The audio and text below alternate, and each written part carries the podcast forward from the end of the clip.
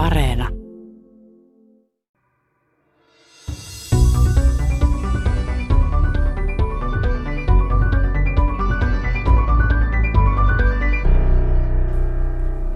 Kolme G, 4G, 5G, 6G.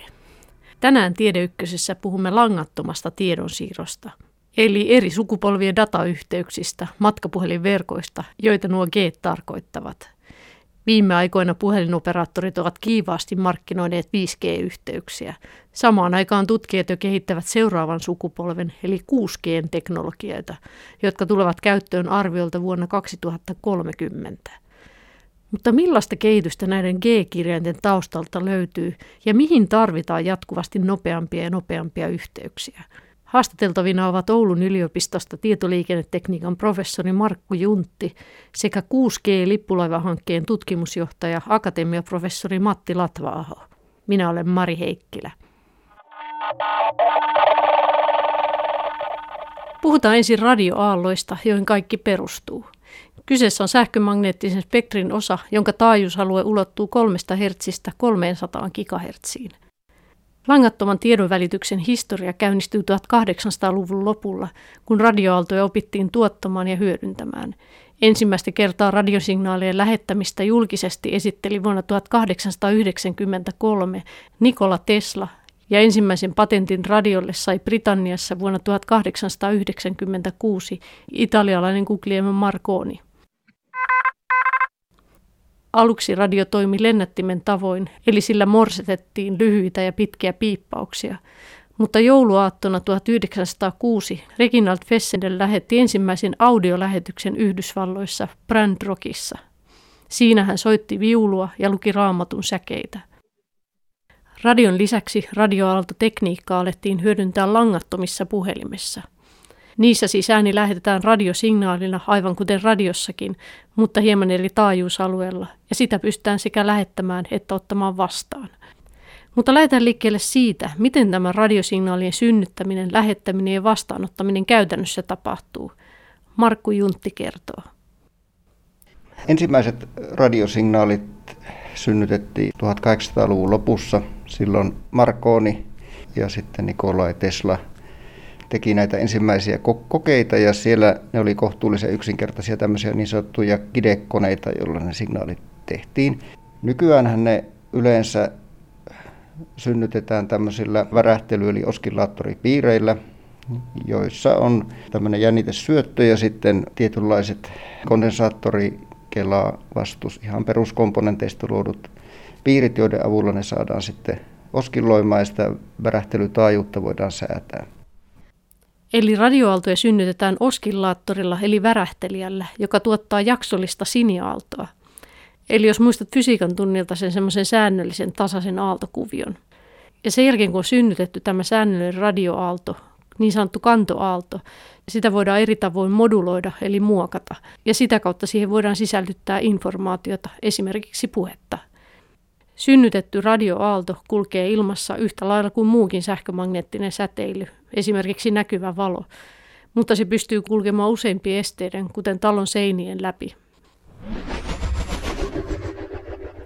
Sen jälkeen, kun se kulkee siellä ilmassa, ja sitten siinä täytyy olla sitten joku vastaanotin, eli antenni, joka sitten muuttaa sen takaisin sellaiseen muotoon, että sitä pystyy ymmärtämään. Minkälainen se antenni sitten on? Ihan kaikessa yksinkertaisuudessaan se on metallikappale, johon tämä saapuva sähkömagneettinen aalto indusoi jännitteen, joka sitten voidaan vahvistaa siitä ja viedä sitten sinne radiolaitteeseen ja signaalinkäsittelylaitteisiin, niin että sieltä saadaan se lähetetty viesti dekoodattua eli, eli purettua. Eli voiko tähän analogia vetää sitten ääniaaltoihin, että se rupeaa resonoimaan jotenkin? Voiko sitä siihen verrata? Joo, kyllä se samantyyppinen ilmiö ja samat fysiikan lait siellä on taustalla. Ja sitten ennen kaikkea siellä antennin jälkeen, kun on se suodattimet ja vahvistimet, niin niissä tämä suodatuskaista ja sitten se vahvistus pitää säätää sille taajuusalueelle, jolla se haluttu signaali on.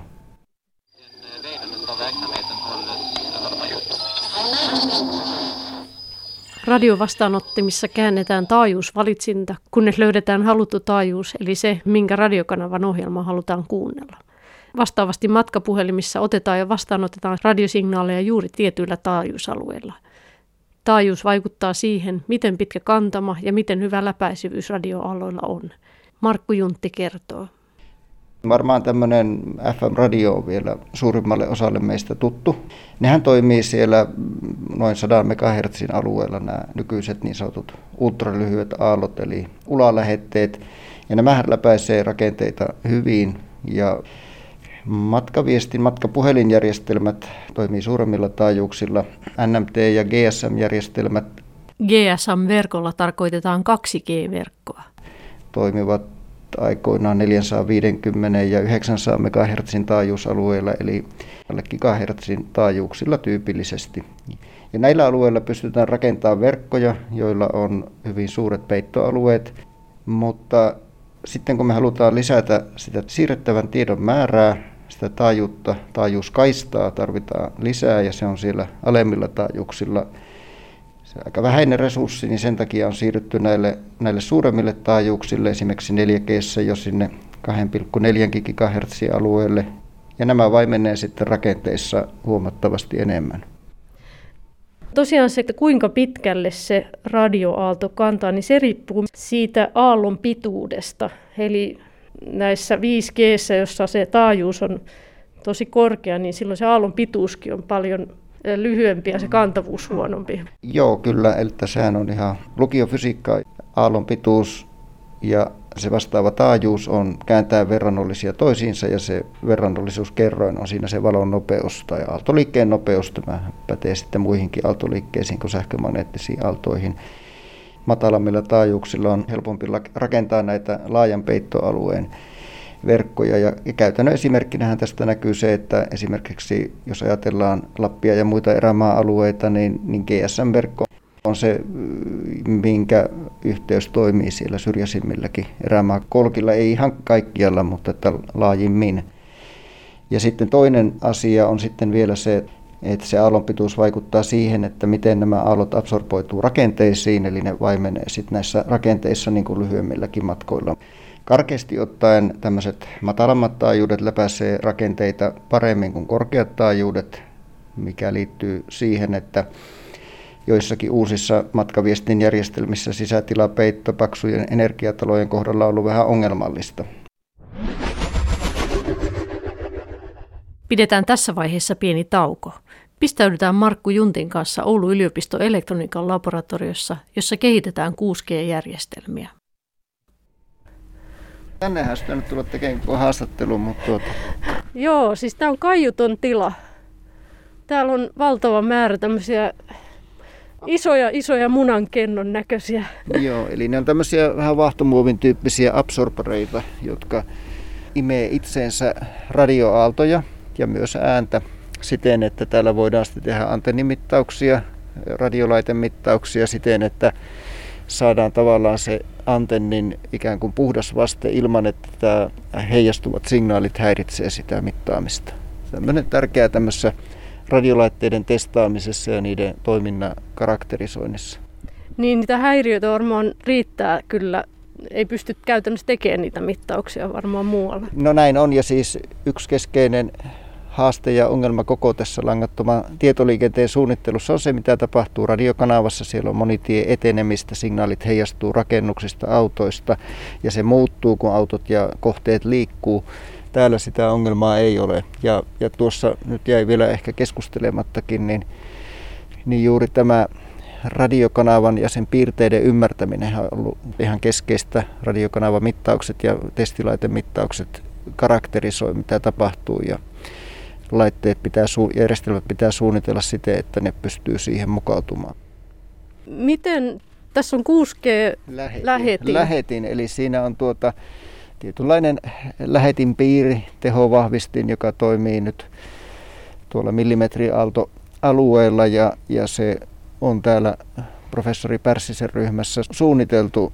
Siinä on tämmöiset pienet antennielementit ja sitten täällä on vastaanotin, jossa on vastaava antenni ja sitten vastaanotin piiri ja tämän avulla voidaan sitten demonstroida näitä tulevaisuuden millimetriaaltoalueen radioita. Siis ne antennit on todellakin siis noin pieniä, eli se on to, näyttää miniatyyrikokoiselta shakkilaudalta tai joltain, toi, missä nuo antennit on. Joo, nämä ei millimetriaaltoalueella tarvitse niin kauhean suuria olla. Eli lähetätte käytännössä tuolta toiselta puolelta huonetta toiselle puolelle. Joo, tässä radiokaiuttamassa huoneessa tehdään näin ja sitten ulkotiloissa on tehty testimittauksia vähän pidemmilläkin väleillä, muistaakseni noin 100 metriä.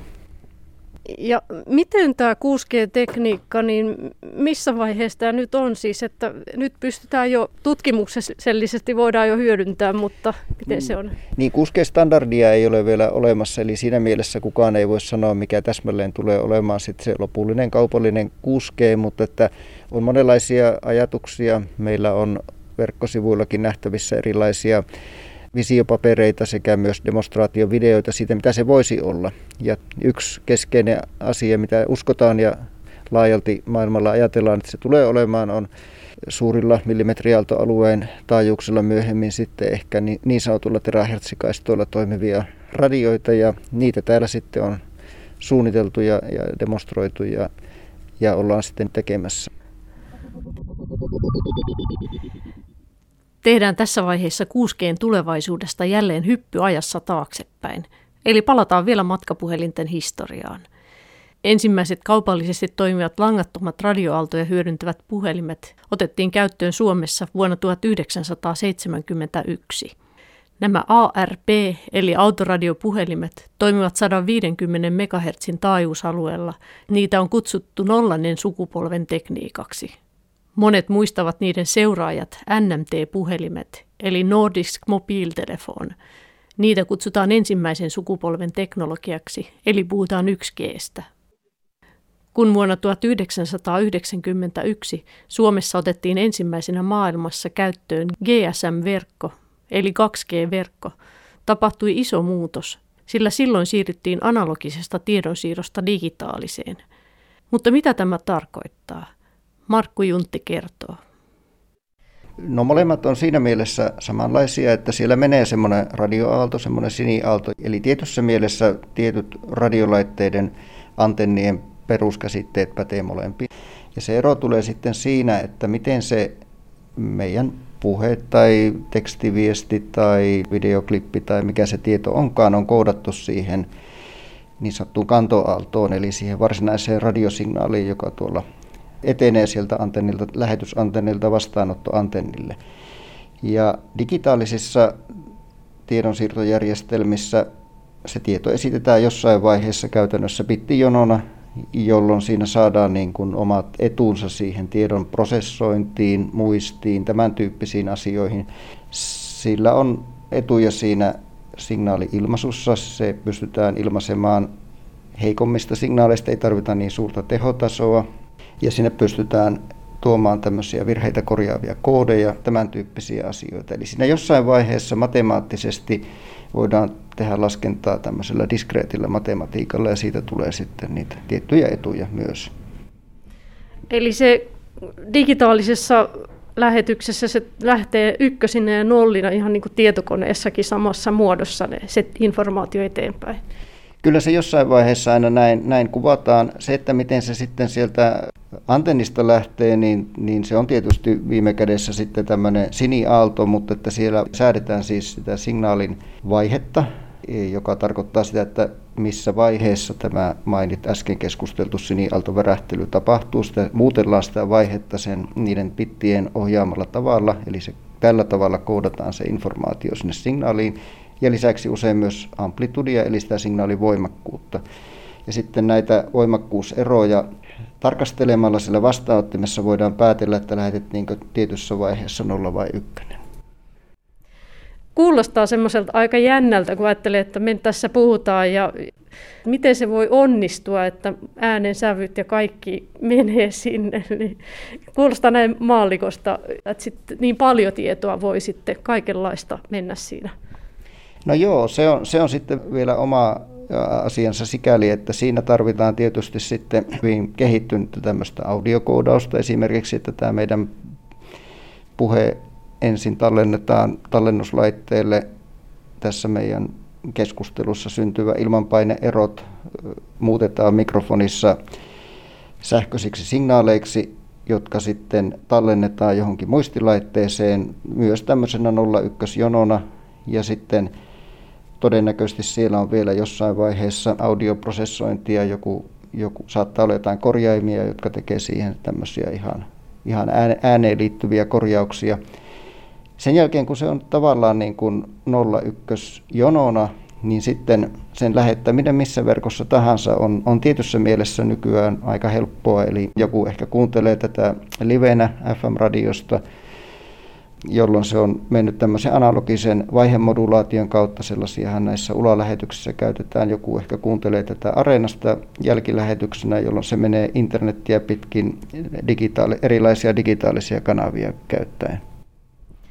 Eli siellä on sitten monenlaista tekniikkaa sen jälkeen sitten käytössä ja monenlaisia modulaatioita. Ja tietenkin suojaukset myös sitten, että se on sitten kryptattu jollain tavalla ja suojattu.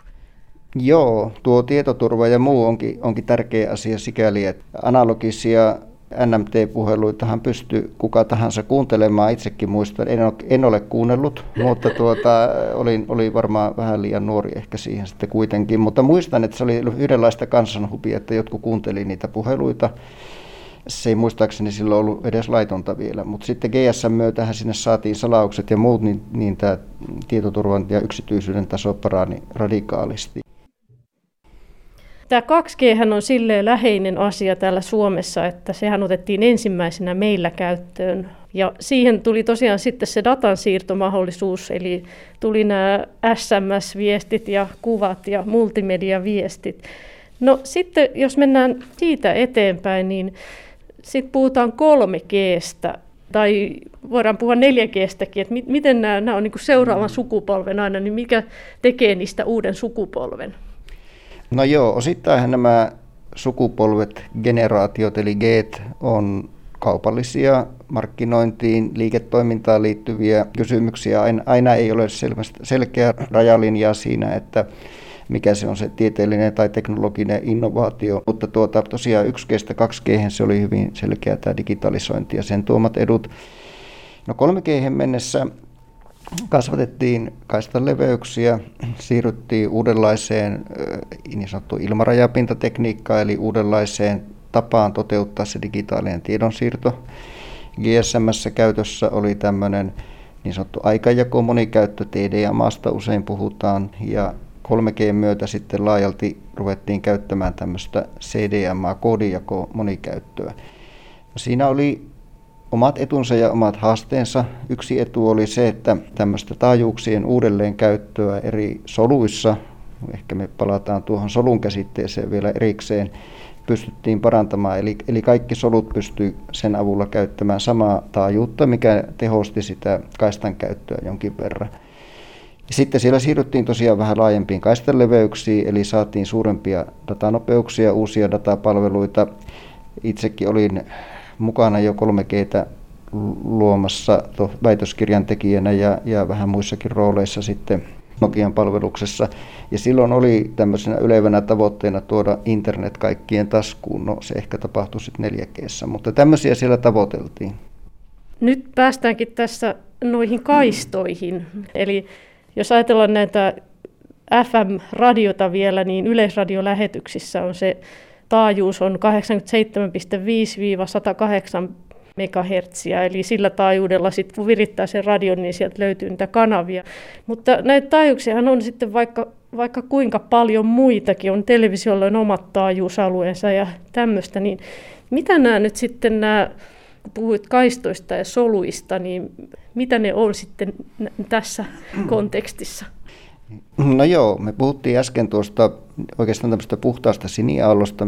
Niin nyt kun sinne sitten lisätään tämä informaatio, eli vaikkapa tämä puhesignaali, niin me moduloidaan sitä puhdasta kantoaaltoa, jolloin sinne tulee näitä äsken keskusteltuja vaihe- ja amplitudieroja, joiden avulla bittejä voidaan sieltä sitten ilmasta vastaanottimessa.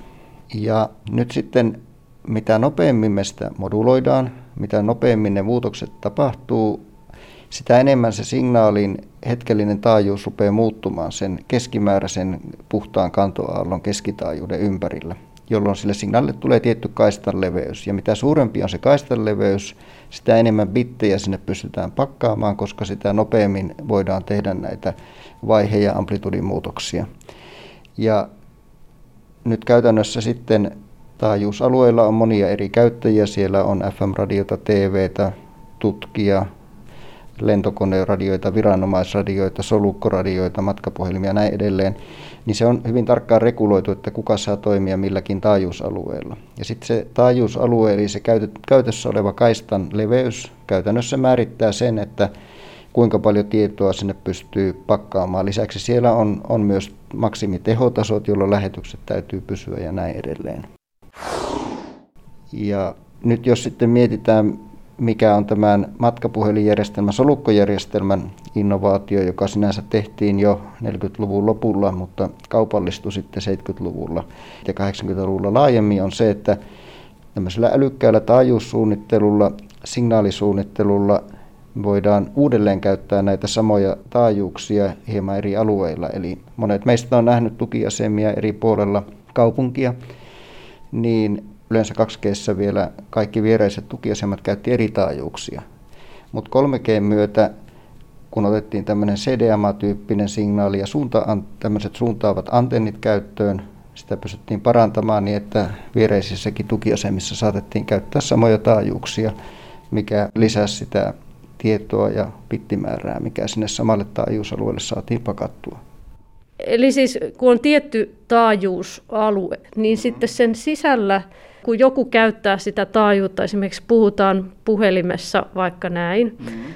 niin sitten pystytään siihen samaan taajuuteen, sit samaan aikaan sit toinen puhelin, kun sitä on vähän moduloitu eri tavalla sitä signaalia, niin sitten saadaankin siihen samaan kaistaan niin useampi samaaikaisesti. Joo, tämä on se idea, että kun meillä generoidaan siellä se puhdas kantoaalto, siihen moduloidaan vaikkapa tämä puhesignaali, joka kaistan leveys, se voi olla vaikka muutaman kilohertsin. Eli siis se tulee ihan siitä, että mikä on tämmöisen puhe- eli äänisignaalin audiokaistan leveys.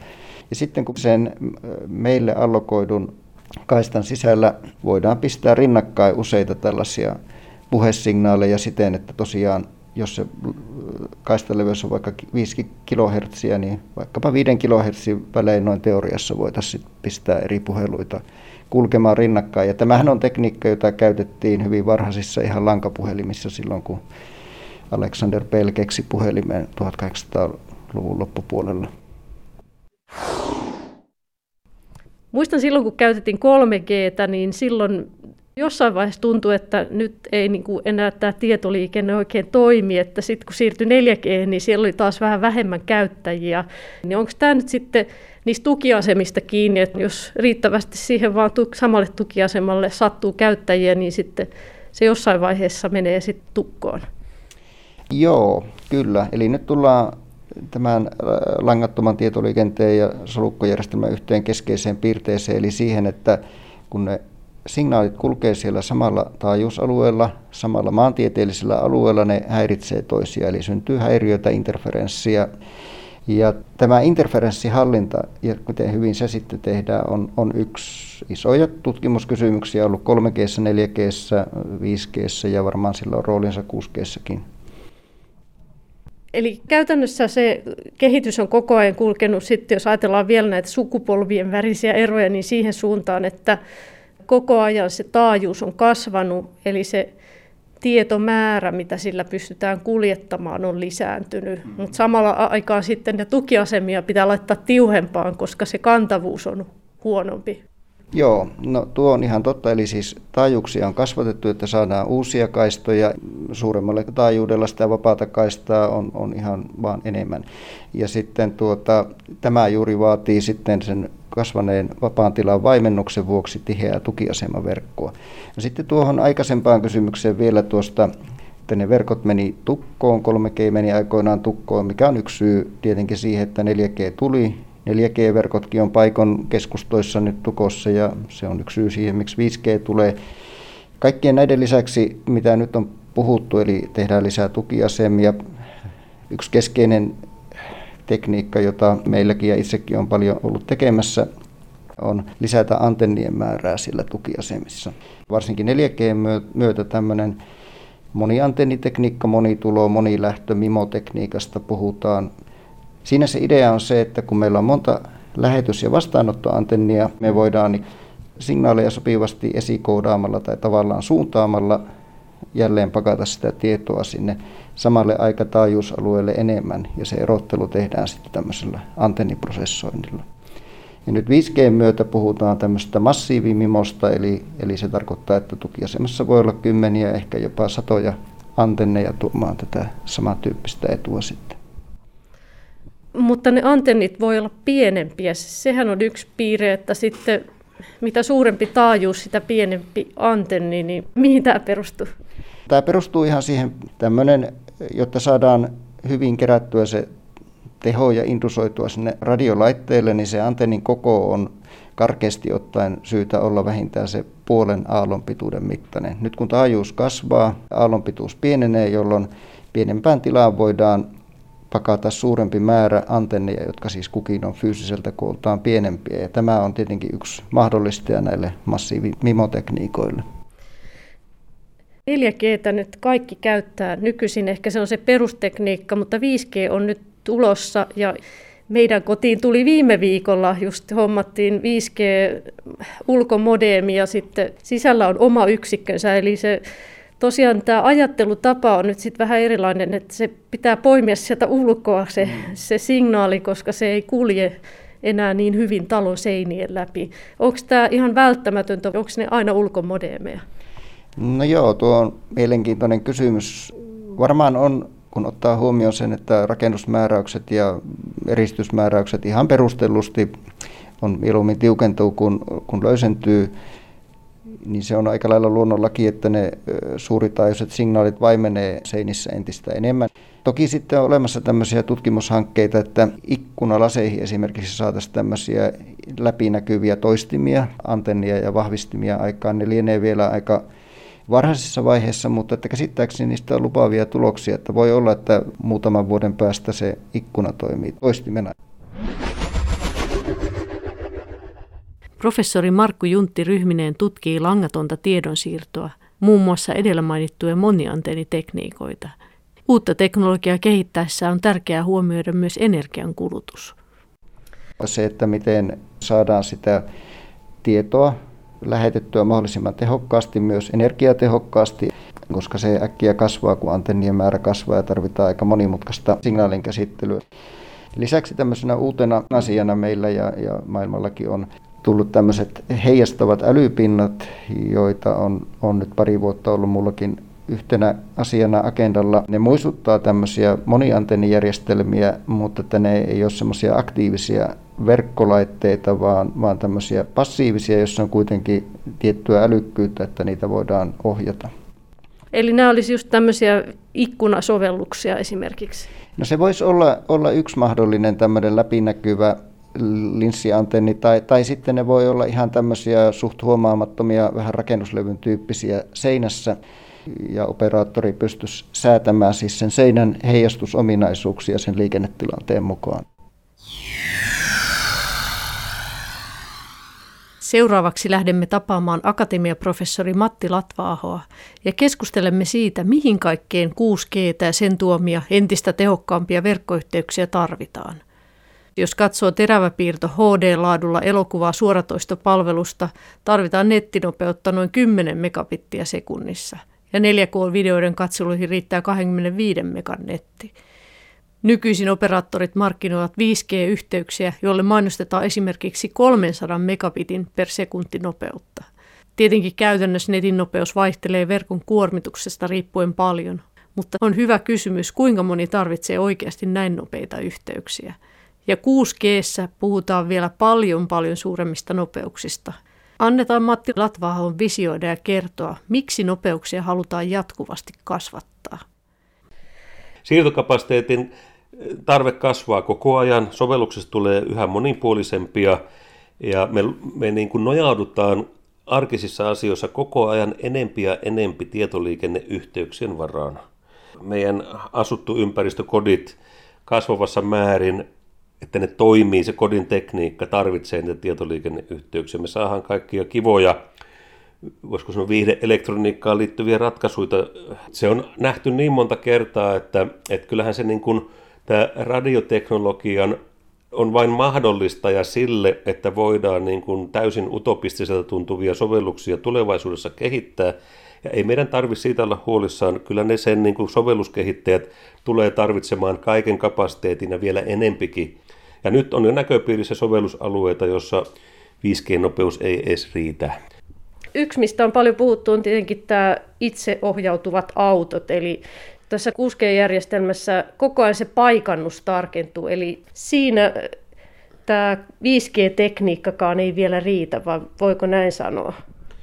No se, sitä itseohjautuvuutta voidaan toteuttaa niin monella eri tavalla. Jos se nojaa sen varaan, että matkapuhelin signaaleiden pohjalta se paikannus toteutetaan, niin ei riitä. Että kyllähän 6G tutkimuspöydillä on vahvasti mielissä kaikkialla nyt se, että me kehitetään järjestelmä, jossa me hoidetaan se, ne tietoliikennetarpeet, mutta myöskin erittäin tarkka paikannus. Ja siihen on niin kuin poikkeuksellisen hyvät mahdollisuudet silloin, kun meillä on erittäin suuret siirtokaistat käytössä, joka tarkoittaa, että sitten radiosignaalien erottelukyky on aivan eri tasolla kuin mitä se on aikaisemmin ollut. Että kyllä tämmöisiä tutkatyyppisiä sovelluksia olisi mahdollista kehittää siihen osaksi. Ja esimerkiksi hahmon tunnistus huoneessa on mahdollista siinä. Se suurin haaste, mitä sillä pyritään ratkomaan, on se, että GPS-signaalit ei kuulu rakennusten sisällä. Ja pyrittäisiin niin nyt löytämään semmoinen universaali ratkaisu, joka ratkaisisi paikannushaasteet matkapuhelinjärjestelmien kylässä kaikissa eri tilanteissa. Viime aikoina on puhuttu paljon esineiden internetistä, IoT eli Internet of Things. Sillä tarkoitetaan, että esimerkiksi kodin laitteet ovat kytköksissä verkkoon ja niitä voidaan ohjata netin kautta. Useimmilla meistä on jo tällaisia laitteita, kuten mökeillä etäohjattavia valvontakameroita, vesivuotovahteja, jääkaappia ja niin edelleen. Tulevaisuudessa koneet ja laitteet keskustelevat yhä enemmän verkossa myös keskenään. Etenkin teollisuudessa tämä yleistyy, kun robotit, automaatio ja itseohjautuvuus lisääntyvät. Tämä vaatii nopeaa tiedonsiirtoa ja tarkkaa paikantamista, jotta robottien ja laitteiden yhteistoiminta sujuu. Matti Latvaaho kertoo. Puhutaan tämmöistä koneiden ja laitteiden välisestä tietoliikenteestä, joka on niin 5G myötä tullut uutena kehitystrendinä – ja me ei oikeastaan vieläkään ymmärretä tarpeeksi hyvin sitä, että mikä on se tarpeellinen informaatio, mitä koneiden ja laitteiden välillä pitäisi siirtää. Ja toistaiseksi on ehkä pyritty menemään tästä ihmisten välisestä tietoliikenneratkaisusta soveltamaan sitä suoraan koneiden ja laitteiden väliseen vähän niin kuin ihmisen ajattelemalla tavalla – ja se ei ole välttämättä se oikea tapa toimia edes näiden koneiden välisessä tietoliikenteessä. Se on nyt semmoinen nouseva uusi trendi tutkimusmaailmassa, että yrittäisi ymmärtää, että mikä on riittävä informaatio, mikä koneiden ja laitteiden välillä pitää siirtää, jotta asia hoituu. Yksi ala, jolle 6G odotetaan tuovan uusia sovelluksia, on lääketiede ja terveydenhuolto. Jo nyt meillä monilla on älykelloja, jotka seuraavat esimerkiksi sykettä ja liikkumista. Tulevaisuudessa tällaiset sovellukset kehittyvät ja niitä tulee lisää. Yksi semmoinen niin kuin visio, mitä 6Gstä on esitetty, on se, että 6Gn myötä tai sillä aikakaudella me yhdistetään niin kuin tämmöinen fyysinen reaalimaailma, mitä me tässä meidän ympärillä nähdään, digitaalinen maailma, mitä tuolla tietoverkoissa ja tietovarannoissa on, ja biologinen maailma, mitä me ihmiset ollaan, minkälainen meidän keho on. Eli pystyttäisiin niin ihmiseen ja eläviin organismeihin laajemmin, kasveihin, eläimiin, maaperään, ilmaan, laittaa antureita, jotka niin kuin pystyy aktiivisesti monitoroimaan, miten siellä on asiat, mitä tarvitaan, jotta kyseinen organismi voisi paremmin. Ja tämä on semmoinen pitkälle tulevaisuuteen menevä asia, jolla pystytään sitten niin kuin elinympäristön tilaa, luonnontilaa tehokkaammin seuraan, ohjaan, ihmisten terveyteen vaikuttamaan ihan kriittisesti. Eli tämä on ehkä semmoinen iso murros jossain hamassa tulevaisuudessa, mutta 6 siitä jo puhutaan. Tulevaisuuden visioissa 6G-ympäristössä ihminen pystytään jatkuvasti paikantamaan ja tunnistamaan, mitä hän tekee. Istuuko, käveleekö, kumartuuko ottamaan esineen lattialta vai makaako sängyssä. Laite voisi esimerkiksi hälyttää automaattisesti apua paikalle, jos huomaa, että sydämen toiminnassa on sydänkohtaukseen viittaavia muutoksia tai ihminen on kaatunut ja tarvitsee apua. Mutta eipä unohdeta viihdettä. Peliteollisuus on yksi iso ala, joka hyötyy nopeasta tiedonsiirrosta. Kun jatkuvasti pystytään lähettämään yhä tarkempaa kuvaa ja voidaan hyödyntää 3D-tekniikkaa, peleistä tulee yhä näyttävämpiä. Vaikka tällä hetkellä ehkä voi tuntua vielä oudolta ajatukselta, että tulevaisuudessa osallistutaan kokouksiin tai cocktailtilaisuuksiin 3D-hologrammihahmona, siitä voi tulla arkipäivää.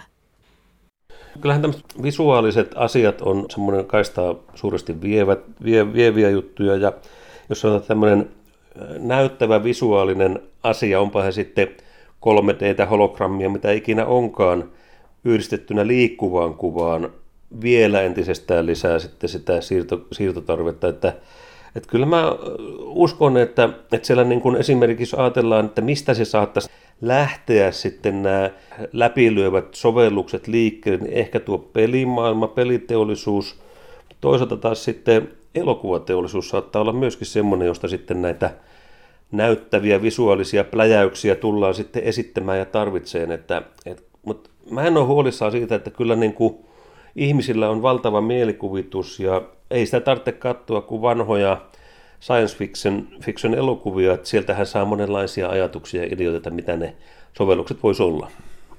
Niin ja just varmaan tämmöiset lisätyn todellisuuden sovellukset voisi ajatella, että joku peli, jossa sä oikeasti, sulla on leikkimiekka ja sitten on se örkki siinä oikeasti 3 d edessä ja sitten sä, sä huidot sitä, jotain tämmöistä.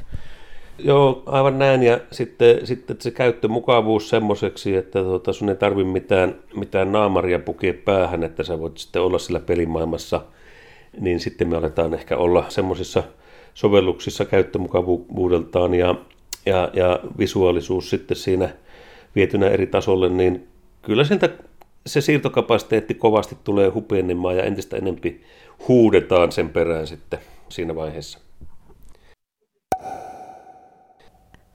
Akatemiaprofessori Matti Latvaaho johtaa Oulussa 6G-lippulaivahanketta, jossa on mukana laaja joukko tutkimusryhmiä.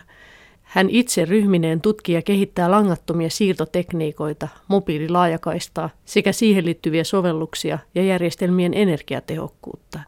Yksi iso missio on ratkaista syrjäisten seutujen tietoliikennetarpeet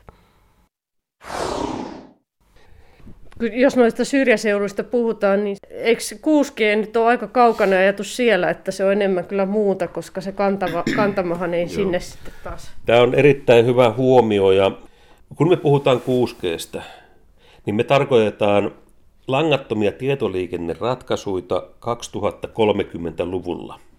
Sillä ei ole oikeastaan merkitystä, että mikä on se G, millä sitä niin kuin nimitellään – mutta niitä ratkaisuja, mitä yhteiskunta ja ihmiskunta tarvitsee sinä aikakautena, ja tämä 6G tuoma toivottavasti erittäin tehokas, entistä tehokkaampi mobiilitietoliikenne on osa sitä.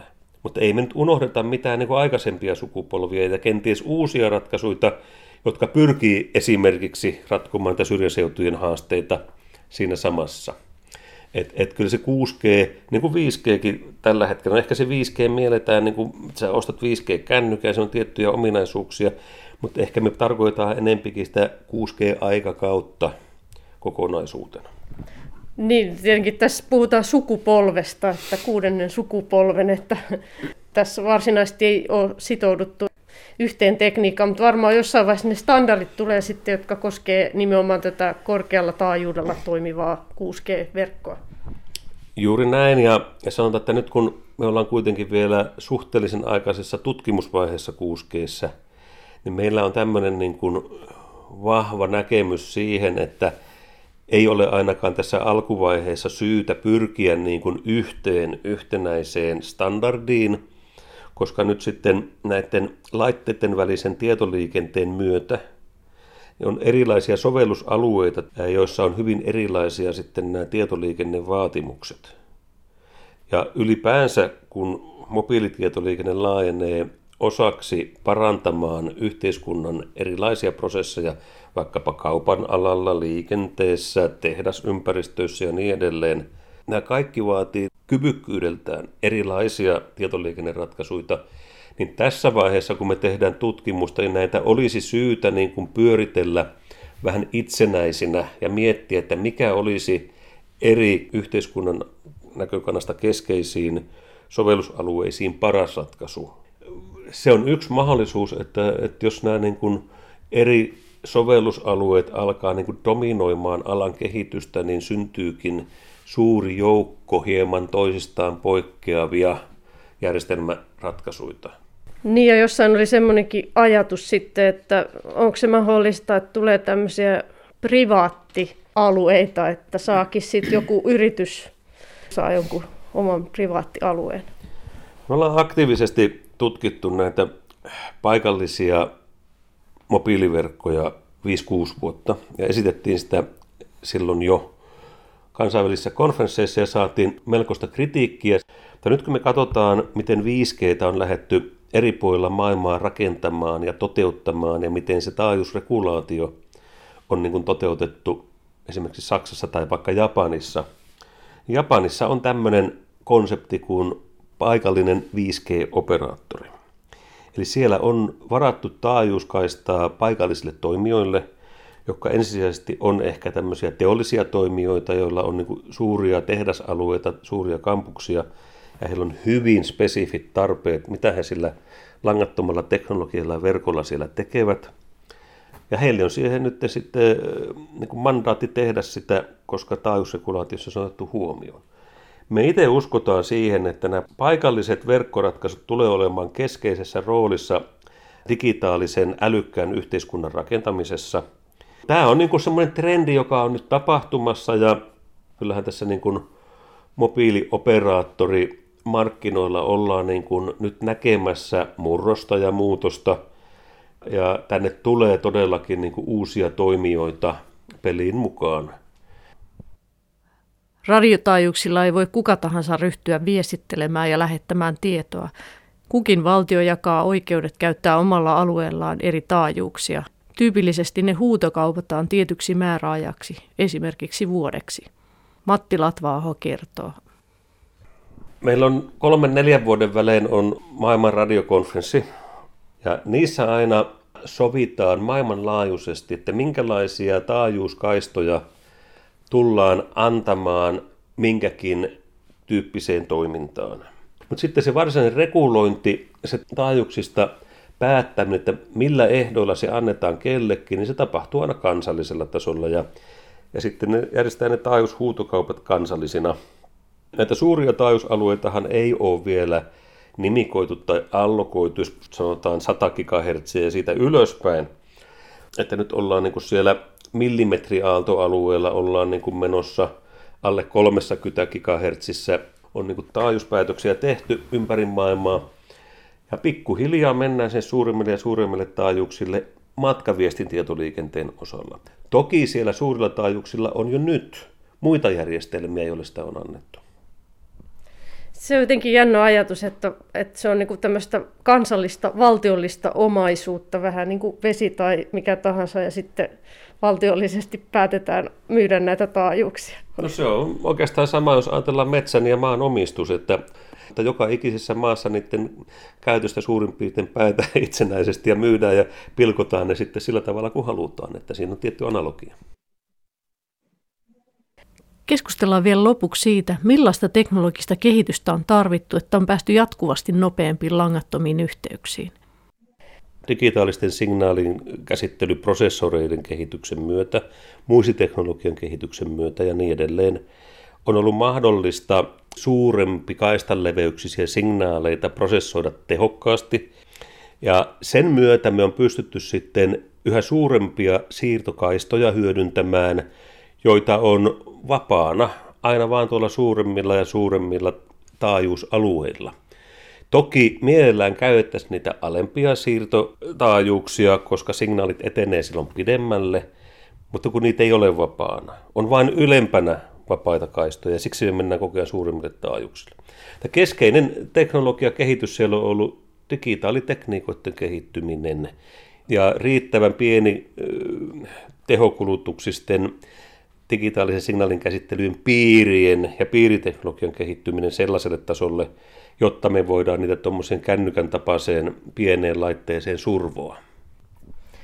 Ja onko se syy, että ei haluta heti suoraan mennä mahdollisimman korkeille taajuuksille, että siellä aina se kantama lyhenee ja tavallaan nyt sitten pikkuhiljaa aina vallotetaan vähän niin kuin jossain uudisraivaaja-alueella, niin aina seuraava alue. Niin ehkä se on niin kuin vielä käytännönläheisempi se syy, että miksi ei heti mennä kauhean suurelle, on se tarvittavien äh, komponenttien toteuttaminen. Ei ole komponenttiteknologia valmis tekemään isoja loikkia kerralla. Ja vaikka olisikin, niin sitten siellä tulee tietysti kustannuskysymykset eteen, kun me tehdään kuluttajamarkkinoille olevia laitteita tai teollisuus valmistaa. Siksi se kehitys on kuitenkin hieman hitaampaa kuin mitä ehkä tutkijakammiossa aina toivottaisiin. Mä mietin vielä, että onko siinä niin kuin jotakin, jos ajattelee nyt sitä teknologiaa, niin ollut sitten jotain semmoisia erityisen hankalia onko tämä antennitekniikka haaste vai onko siinä kaikki tavallaan sitä, että vaan pitää kehittää niitä antenneja, pitää kehittää niitä entistä pienempiä komponentteja, tiedonsiirtoalgoritmeja, että, että siinä on niin kuin monta aluetta, mitä kehitetään nyt yhtä aikaa. Niin, siellä on paljon on haasteita, paljon on tutkittavaa, mutta ehkä ne, niin kuin ne pullonkaulat on siellä toteutusteknologioissa. Ne riittyy esimerkiksi puolijohdeteknologian toimintakykyyn, kun mennään erittäin suurille taajuuksille ja kaistaleveyksille. Materiaalitekniikat kaikkinensa, kun meillä on hyvin pieniä, esimerkiksi näitä antenneita survottu suht pienelle alueelle paljon, niin miten se lämpö siitä johdetaan pois? Saattaa olla, että ne rupeaa sulamaan. Sitten ihan näitä perusdigitaaliseen signaalin käsittelyyn liittyviä asioita, kun signaalien kaistaleveydet on valtavan suuria, niin digitaalisen signaalin käsittelyrajat tulee vastaan. Nyt puhutaan jo tällä hetkellä jonkun verran siitä, että olisiko syytä ottaa muutama askel taaksepäin ja alkaa tekemään asioita analogiatekniikalla, jolloin tätä, tätä haastetta ei olisi. Ja, ja on, on varmasti osa-alueita, jossa se analoginen signaalin käsittely, jos sellaiseksi voi nimittää, tulee käyttöön. Eli kyllä ne toteutusteknologioissa ne suuret haasteet on, ja ne on ne pullonkaulat. Ja meillä tutkijoilla, jotka tietoliikennekonsepteja kehitetään ja kehitetään näitä algoritmeja teoreettisesti, niin, niin sanotaan, että se todellisuus, milloin se on mahdollista käytännössä, on kuitenkin monesti suhteellisen kaukana, kun otetaan nämä rajoitteet komponenttiteknologiasta huomioon. Ja siitä syystä, kun näitä rajoitteita komponenttiteknologioista tulee, niin tässä ei kuitenkaan todennäköisesti tule käymään mitään suurta vallankumouksellista uutta radiotekniikkaa 6G-aikakaudella, vaan kyllä tässä on niin kuin aikaisemminkin nähty, että jonkunlainen evoluutiopolku siellä loppujen lopuksi on. Mutta meidän tutkijoiden tehtävänä on haastaa ja meidän tutkijoiden tehtävänä on miettiä, että mitäs jos. Ja meidän tehtävänä on katsoa tarpeeksi kauas tulevaisuuteen. Se, mitä meillä tällä hetkellä nyt on on esimerkiksi 5G, niin ne tutkimusideat on lähtenyt poikimaan tuossa noin 20 vuotta sitten alun pitää ja kehittyneen ja kehittyneen ja ennen pitkään ne päätyy osaksi järjestelmiä. Näin käy myöskin niissä asioissa, mitä paljon tutkimusmaailma nyt katsoo, hyvinkin eksoottisia, radikaaleja juttuja, niin jonkun ajan päästä ne sitten vain ovat osana järjestelmiä, kun aika on kypsä. Se on vähän niin kuin väistämätön evoluutio. Joo, näin se on ja näin se pitääkin olla. Ja sehän on selvää, että, että jos ajatellaan maailmanlaajuisesti matkapuhelinverkkoja, meillä on miljoonia ja taas miljoonia tukiasemia jo nyt, niin ei voi olla niin, että ne kaikki heitetään romukoppaan, kun uusi generaatio ilmestyy, että sen täytyy olla jonkunlainen jatkumo aina vanhasta uuteen.